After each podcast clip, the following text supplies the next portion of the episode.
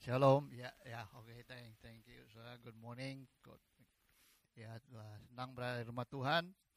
Ya, pagi ini kita akan uh, melanjutkan apa yang uh, Pastor rasa uh, buat kita semua dengar ya, yaitu mempersiapkan kedatangan Tuhan yang uh, kedua, prepare the way of the Lord. Uh, saudara sudah baca mengenai uh, beberapa mulai dari Januari mengenai uh, bagaimana Tuhan akan memulihkan hidup kita ya. Kemudian uh, kitab Yesaya bicara mengenai mempersiapkan kedatangan uh, Yesus uh, yang pertama kali ya. Uh, tapi kita akan uh, belajar dari kitab Yesaya bagaimana mempersiapkan uh, kedatangan uh, Yesus di konteks yang kedua kali ya. Yang pertama uh, Pastor Ari sudah sampaikan bahwa kita harus terus bekerja bagi uh, kerajaan Allah ya di mana pun saudara berada baik pelayanan di gereja maupun uh, di tempat saudara bekerja. Nah saya kebagian yang menurut saya sulit saudara ya yaitu uh, how to continue live in righteousness saudara. Bagaimana kita bisa tetap terus hidup dalam kebenaran, saudara. Ya, is uh, is a bit hard, saudara, bagaimana bisa terus hidup dalam kebenaran. Ya, uh, this morning got incident uh, in, in our house, saudara. Maksudnya ya ada hal-hal kecil dalam berkeluarga yang, ya, sometimes we, uh, ya kalau sudah married sudah tahu bahwa uh, we expect our uh, children, we expect our uh, spouse uh, begini begini gitu ya. Tapi is is not what we expected ya, yeah, and something happen and uh, uh, sebagai hamba Tuhan kita itu sebenarnya sudah dipersiapkan begini ya saudara ya apalagi kalau konseling orang before married ya. Sebelum uh, apa namanya sebelum um, married harus buka uh, apa mata itu dua-duanya sudah ya. Dua-duanya harus dibuka. Lihat. And tapi setelah married harus ditutup satu saudara.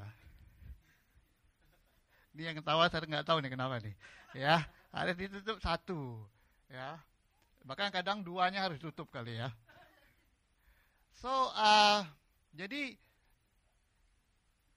jadi saudara ini dalam untuk hidup dalam kebenaran, saudara, ya ada sesuatu yang terjadi dalam anggota keluarga dan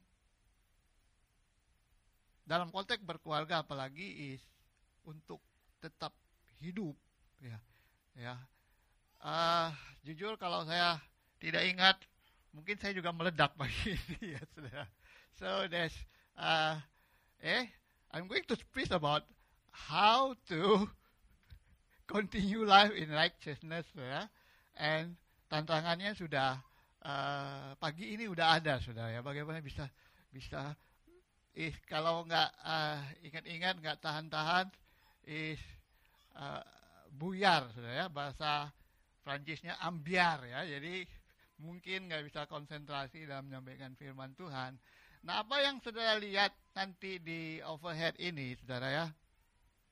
Ini waktu saya lihat ini pertama kali saya really shock saudara ya. Waktu itu Presiden Biden ini sudah kelihatan nggak? Waktu dia jadi vice president, bukan jadi presiden. Ya, waktu saya baca ini sudah I can't believe it sudah pertama kali.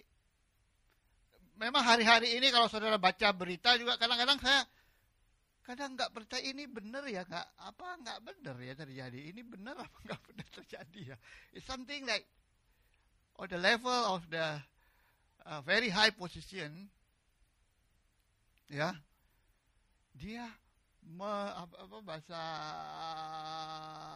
very happy uh,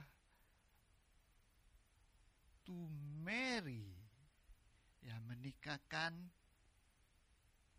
Ani dan Tony. Bukan kan? Is Brian and Jules. Two is men. The next one yang buat saya juga uh, shocking saudara. Jadi this guy ya saya tidak tahu bahwa ternyata kalau tahun 2007 itu adalah the person of the year menurut majalah Time. Walaupun mereka uh, they, they, they, they, when somebody uh, when uh, other writer complain why you choose him, you, uh, we are we don't choose a, a good a good man uh, or, uh, uh, or the boy scout man, uh, dia bilang seperti itu. Tapi orang ini punya kontribusi yang luar biasa memajukan Rusia dari keterpurukan menjadi back to uh, on the world stage menjadi uh, salah satu uh, bagian dari superpower lagi sudah. Jadi kontribusi kepintarannya membuat dia menjadi the person of the year. And you know what happened now in Ukraine. Sudah hari-hari ini orang yang harusnya jadi patokan kita, saudara ya, itu is no longer that menjadi uh, seorang yang menjadi teladan, tapi sekarang membuat kadang kita kecewa. Eh, orang-orang yang luar biasa, baik dalam uh, government, dalam pendidikan, saudara. Uh, ya, ada orang-orang yang mungkin saudara kagumi ya hari-hari ini, tapi ternyata mereka tidak hidup seperti yang kita pikir yang firman Tuhan mau dalam hidup mereka. Saudara, saudara karena itu bagaimana sebenarnya saudara kita itu bisa hidup dalam kebenaran ini, saudara. Nah, I hope I can finish in uh, 30 menit, saudara ya. Uh, I hope we have time to pray. Maybe setelah uh, 30 menit, saya belum selesai. Mungkin saya minta uh, uh, ya pasti bisa maju ke depan setelah 30 menit. Remember ini, we, we take time to pray because it, uh, we take time to pray because it's something important that we uh, need to do in our service and our daily life also. Nah, setelah kita buka di dalam Yesaya pasal yang ke-6 ya, ayat 1 sampai yang ke saudara enggak, saudara bisa nanti baca di rumah, saya akan bacakan beberapa ayat.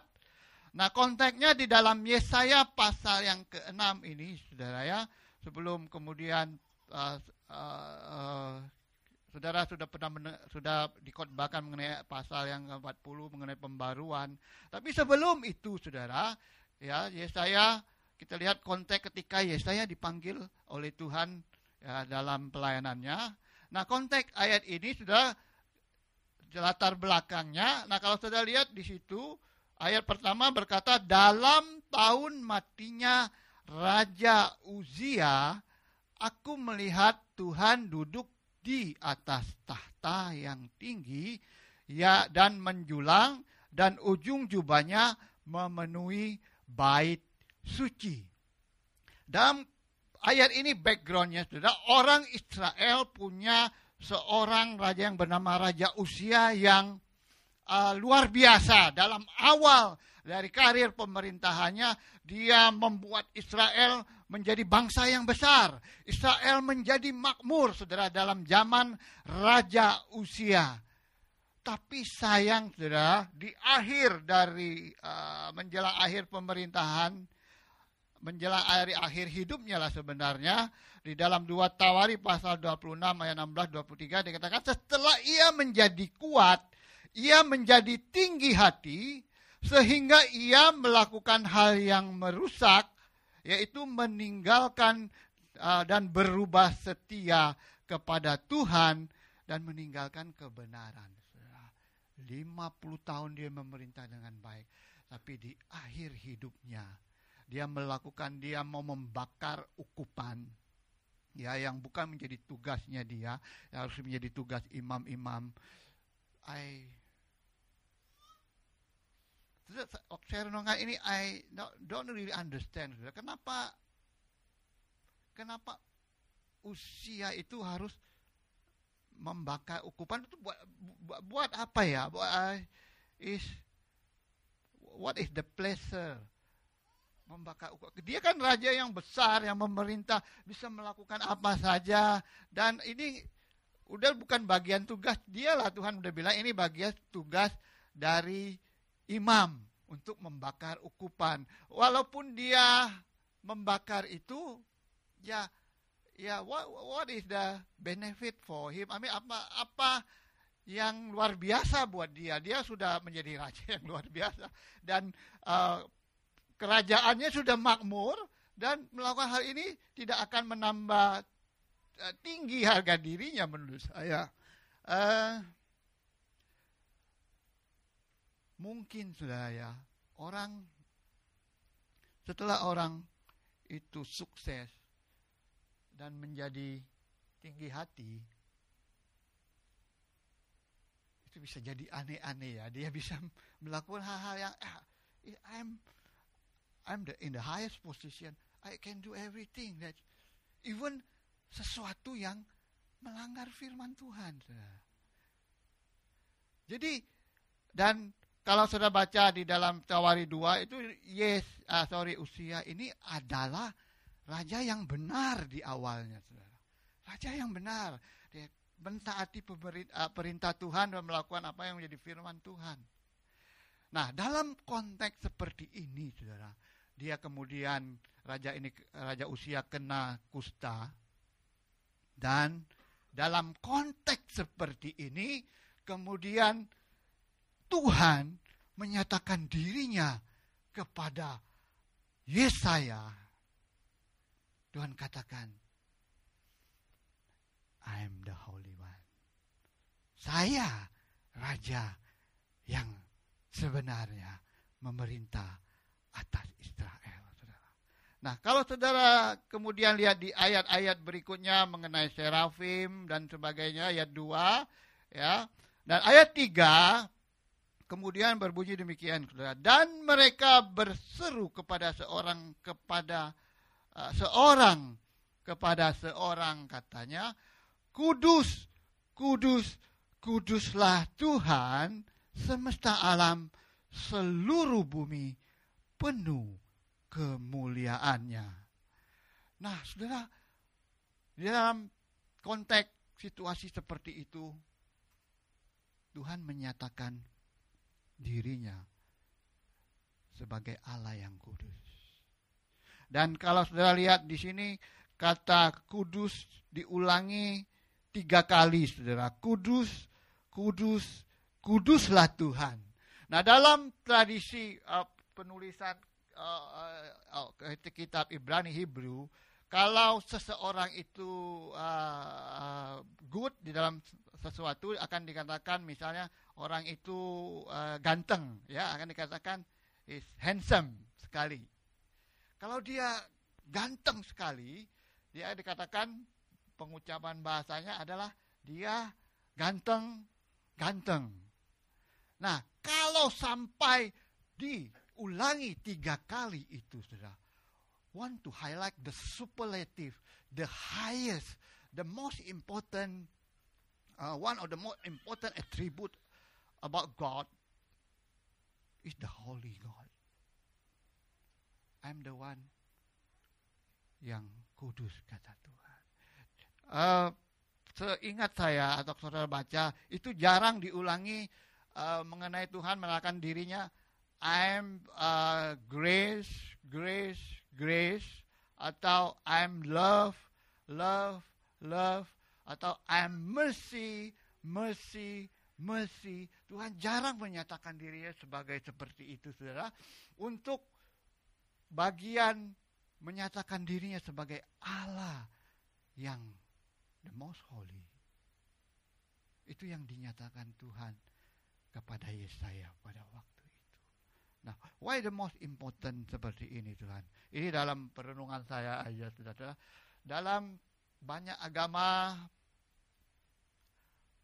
Tuhan uh, maksud dalam pengertian the God is berkuasa ya the God tanda kutip yang menolong ya the God yang mengasihi itu bisa kita temukan dalam tanda kutip di dalam ala-ala yang lain ya mereka ya, sebagai contoh uh, di Sembawang itu sudah ya saya baru tahu di dekat uh, agak ujung sana itu ada uh, patung yang besar sekali sudah yang disembah dan disebut the God of Well gede patungnya. Agak tahu mukanya hitam kali ya bagaimana saya kadang-kadang cycling itu udah lihat wah so many so many God here and they put it the God of well. Orang-orang yang tidak percaya Tuhan Yesus juga mereka percaya bahwa ada Allah di dunia ini yang bisa memberikan kekayaan. Ya tapi Allah yang kudus. Itu mostly hanya dalam kehidupan kita mengikut Tuhan yang dinyatakan. Itulah yang salah satu atribut yang paling membedakan antara kita dengan Allah. Karena arti yang paling basic yang kita tahu bahwa kudus artinya terpisah dari Allah, Saudara. Nah, apa yang terjadi kemudian ketika Tuhan menyatakan apa yang Tuhan mau ajarkan kepada Yesaya supaya dia bisa hidup terus dalam kebenaran melalui peristiwa ini, saudara. Ya apa yang Yesaya mau, uh, apa yang Tuhan mau uh, sampaikan kepada Yesaya yang akan menjadi penolong buat kita untuk bisa terus hidup dalam kebenaran, saudara. Ayat yang kelima dikatakan begini, saudara. Celakalah aku, aku binasa, Sebab aku ini seorang yang najis bibir. Nah, ketika Yesaya berjumpa dengan kekudusan Allah, berjumpa dengan Tuhan itu, saudara, dia menyadari ada dosa di dalam dirinya, saudara. When she encountered the most holy God, dia menyadari dia ada dosa di dalam dirinya yang tidak berkenan kepada Tuhan. Mungkin dia pikir hanya orang-orang Israel aja karena dia yang tidak sungguh-sungguh menyembah Tuhan ya. Tapi dia menyadari when she encounter God. Ya. Ada bagian-bagian dalam hidupnya yang dia perlu ubah. Ada dalam bagian hidupnya yang dia yang Tuhan perlu kerjakan dalam hidupnya.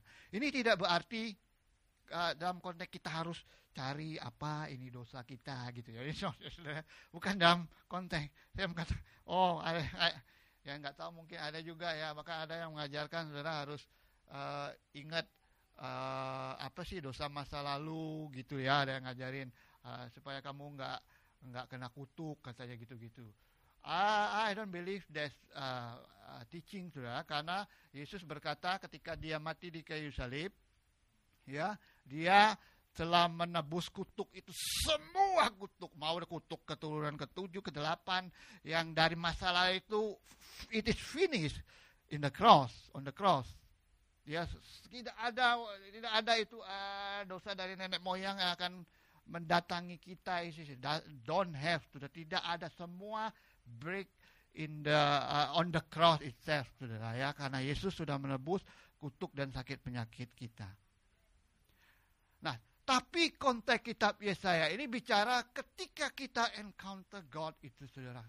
Yesaya uh, bertemu dengan Tuhan yang kudus itu, dia uh, berjumpa dengan Tuhan dalam cara yang baru, saudara ya, yang tidak dialami sebelumnya, yang yang mungkin dalam ritual-ritual yang uh, sebelumnya dia beribadah di uh, di bait suci dan sebagainya sudah. Tapi dalam konteks ini dia melihat Tuhan itu secara langsung dan dia menyadari ada hal-hal yang dalam hidupnya yang perlu diperbaiki saudara.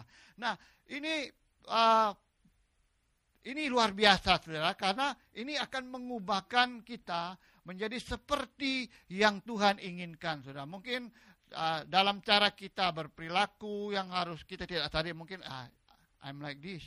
Mungkin kita berpikir ya saya kan seperti ini. Ya, mungkin orang itu yang harus berubah ya kali ya. Bukan saya yang harus berubah. Uh, atau mungkin di dalam cara-cara kita berbisnis, cara-cara kita study sudah. Nah, saudara ternyata encounter God yang supernatural seperti uh, Yesaya ini memang uh, is something privilege for us if we are experience. Tetapi kita bisa juga menemukan Tuhan itu encounter God through our daily life sebenarnya, saudara. Nah, saudara ingat waktu Petrus pertama kali dipanggil oleh uh, Yesus, mereka sedang menangkap uh, ikan semalam-malaman, ya kan? Mereka menangkap ikan semalam-malaman. Kemudian Yesus pagi-pagi datang dan uh, pinjam perahunya. Bilang, eh saya pinjam. Kemudian Yesus berkhotbah, Yesus menyampaikan firman Tuhan. Kemudian setelah itu dia berkata kepada Petrus, Petrus, mari kita uh, pergi menangkap ikan ke tengah sedikit dan tebarkan jalamu ya kan? Tebarkan jalamu. Terus Petrus bilang, sudah Petrus is profesional, uh, profesional apa uh, penangkap ikan. Dia tahu nggak mungkin ada ikan dari karena mereka sudah firman Tuhan mengatakan mereka sudah bekerja keras. Petrus katakan kami sudah bekerja semalam malaman. Tidak ada ikan. Dan ini Yesus menyuruh menangkap ikan atau menebarkan jala, ini kan udah pagi lagi ya, mungkin menjelang siang. Orang menangkap ikan kan uh, apa? Pagi uh, apa waktu masih gelap begitu kan? Malam menjelang pagi gitu. Nah, ini siang. Tapi Petrus katakan, "Ya, ya Tuhan, karena ya seperti ya kan nggak enak lah mesti ya kan. Misalnya kadang mungkin ya saudara datang uh, kepada hamba Tuhan kepada Pastor Steven, Pastor bilang, eh ini kamu kerjakan inilah ya sesuai firman Tuhan. Tapi kita kadang pikir, wah, ya nggak mungkin lah ya. Ya udahlah kalau Yesus yang bilang, ya udahlah saya tebar aja lah.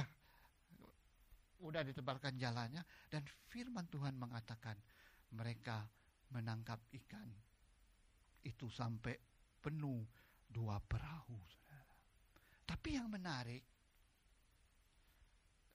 ya respon Petrus. Ya kalau kita mengalami seperti itu kan kita ngulang haleluya ya kan? Ini mujizat Tuhan terjadi. Tapi Petrus yang reaksi Petrus yang menurut ya menurut saya pribadi uncommon lah dia bilang Tuhan pergilah daripadaku. Ya aku ini orang berdosa dia bilang gitu. Justru dia melihat pertolongan mujizat Tuhan dalam hidupnya, dalam pekerjaannya itu dia melihat. Oh, this is must be God. This is this is must be God. Is the Holy God. It help me. Ya, mengalami seperti ini.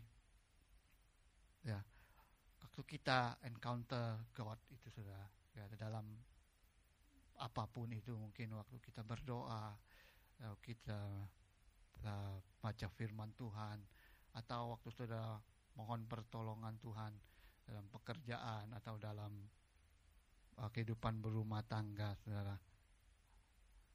Itu akan menolong kita menyadari bahwa ada Allah yang kudus dan kalau ada hal-hal yang perlu diperbaiki dalam hidup kita kita tahu itu perlu diperbaiki itu akan menolong kita hidup dalam kebenaran. Amin. Yang kedua, saudara, apa yang terjadi ketika dia berjumpa dengan Tuhan yang akan menolong kita untuk hidup terus dalam kebenaran, saudara. Yang kedua dikatakan sebab aku ini di pasal 5 masih se Oke, saya bacakan uh, mulai dari uh, 5 aja. Lalu kataku, celakalah aku binasa sebab aku ini seorang yang najis bibir dan aku tinggal di tengah-tengah bangsa yang najis bibir, namun mataku telah melihat sang raja, yaitu Tuhan semesta alam. Yang kedua, saudara, ketika encounter God yang menolong kita untuk hidup dalam kebenaran, kita bisa membedakan, saudara, hal-hal yang salah yang ada di sekitar kita, saudara. So you know that something happen outside. Seperti yang saya yang kita lihat sini dalam dalam level presiden sendiri ya saudara. Orang yang ya menurut saya level whatever people say about him but dia menurut saya orang yang pinter saudara. Yang nggak mungkin orang nggak pinter jadi presiden. Orang yang secara knowledge eh, nggak uh, punya knowledge nggak punya pengetahuan Ya walaupun ya ya sudah tahu kalau di Amerika itu demokrasi orang bisa ngomong apa saja, ya uh, sendiri kelemahan dia ini. Tapi orang yang dipercaya kalau untuk level position uh, uh, vice president atau presiden is is is something yang bukan main-main menurut saya. Dia punya knowledge yang luar biasa yang bisa dipakai untuk memajukan bangsanya, saudara. Tapi saudara dalam konteks ya kebenaran. Tidak selalu orang yang sukses, yang dalam posisi yang tinggi, di dalam apa pun itu saudara mau di company, di uh, corporate, di pemerintahan, di pendidikan. Kebenaran itu ya hanya bisa kita yakini saudara. Ya. Ih, we encounter the most holy God itself. Hari-hari ini ya nggak tahu after COVID ini kadang orang bingung uh, perlu ke gereja apa nggak perlu ke gereja? Kenapa sudah? Menurut dia, menurut sebagian orang, ya saya saya kan beribadah juga waktu COVID. Ya, sama juga lah kan beribadah. Bahkan, bahkan ini ya, saya dengar dari teman saya ke habis ngobrol uh, pendeta di Jakarta. Uh, masih ingat, saya nggak tahu pendeta Weling dia buta. Terus kita ngomong. Nah di Bandung itu ada teman pendeta yang udah lumayan lah dia berhasil dan nulis buku mungkin jemaatnya 100 200 tapi waktu waktu. Kemudian sekarang kan sudah mulai beribadah ya terus dia bilang mungkin hanya 50% yang kembali uh, ke gereja. Nah, kenapa? Uh, ya habis kemungkinan besar dia.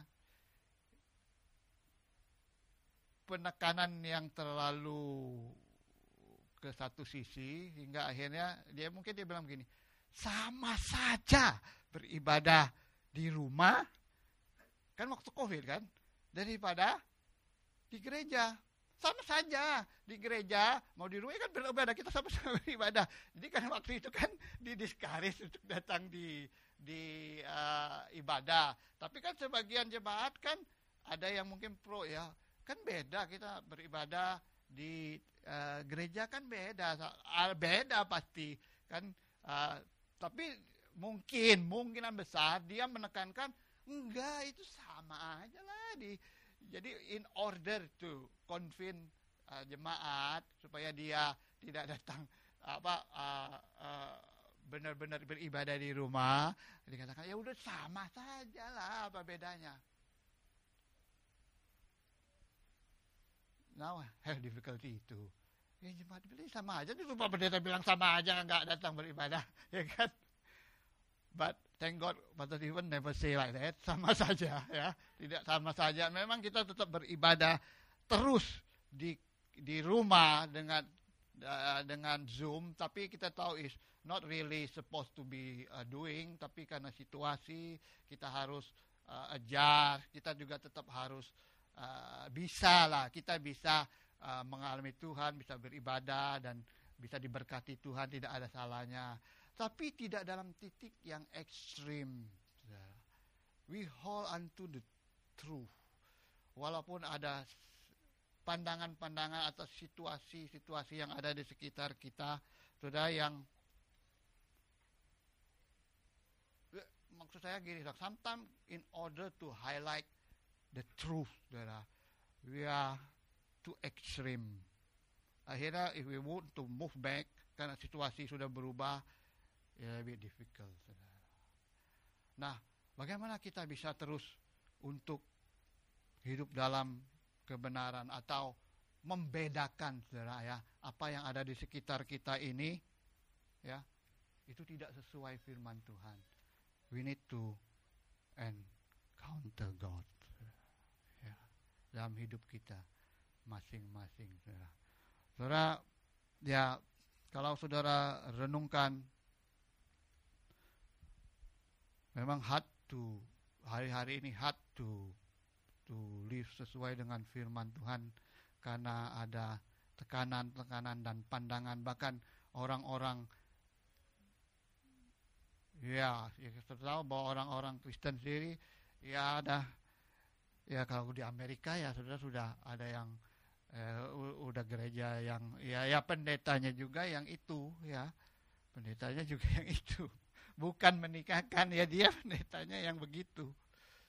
So kita perlu encounter God daily in our life, saudara. Amin. Do not follow the crowd in doing wrong.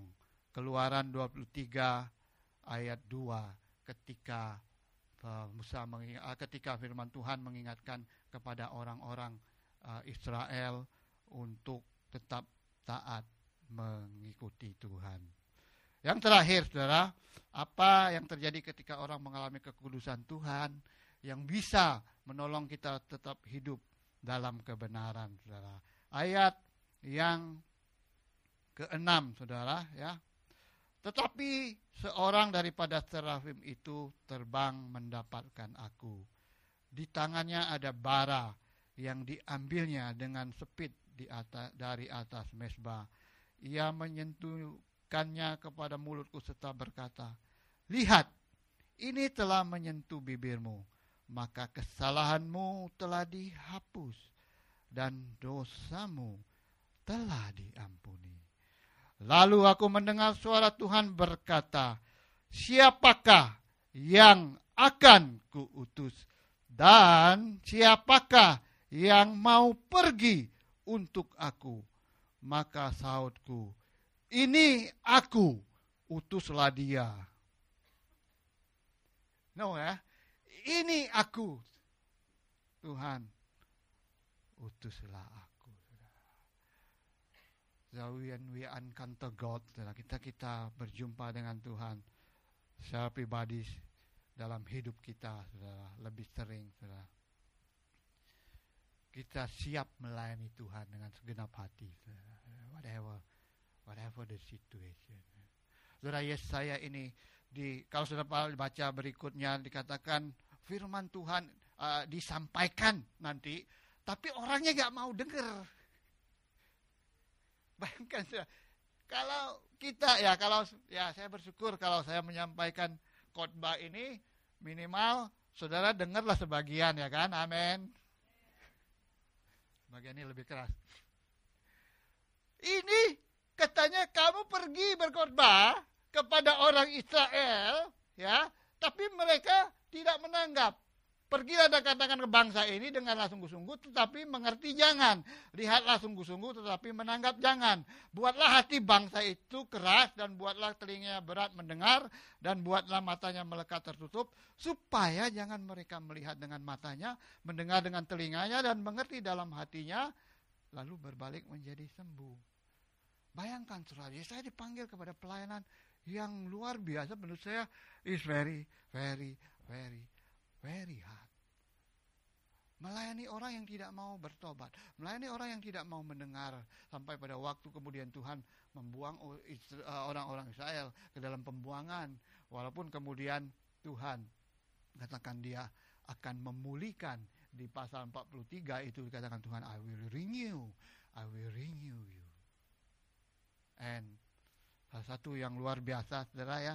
Kalau nanti saudara baca di uh, pasal 59 eh, bagian yang terakhir yang menjadi janji Tuhan untuk pemulihan buat uh, kita juga yang hidup dalam perjanjian baru ini adalah di pasal yang ke-59 bagian yang terakhir. Adapun aku pasal 21 ayat 21 pasal 59 adapun aku inilah perjanjianku dengan mereka firman Tuhan rohku yang menghinggapi engkau dan firmanku yang kutaruh di dalammu tidak akan meninggalkan mulutmu dan mulut keturunanmu dan mulut keturunan mereka dari sekarang sampai selama-lamanya.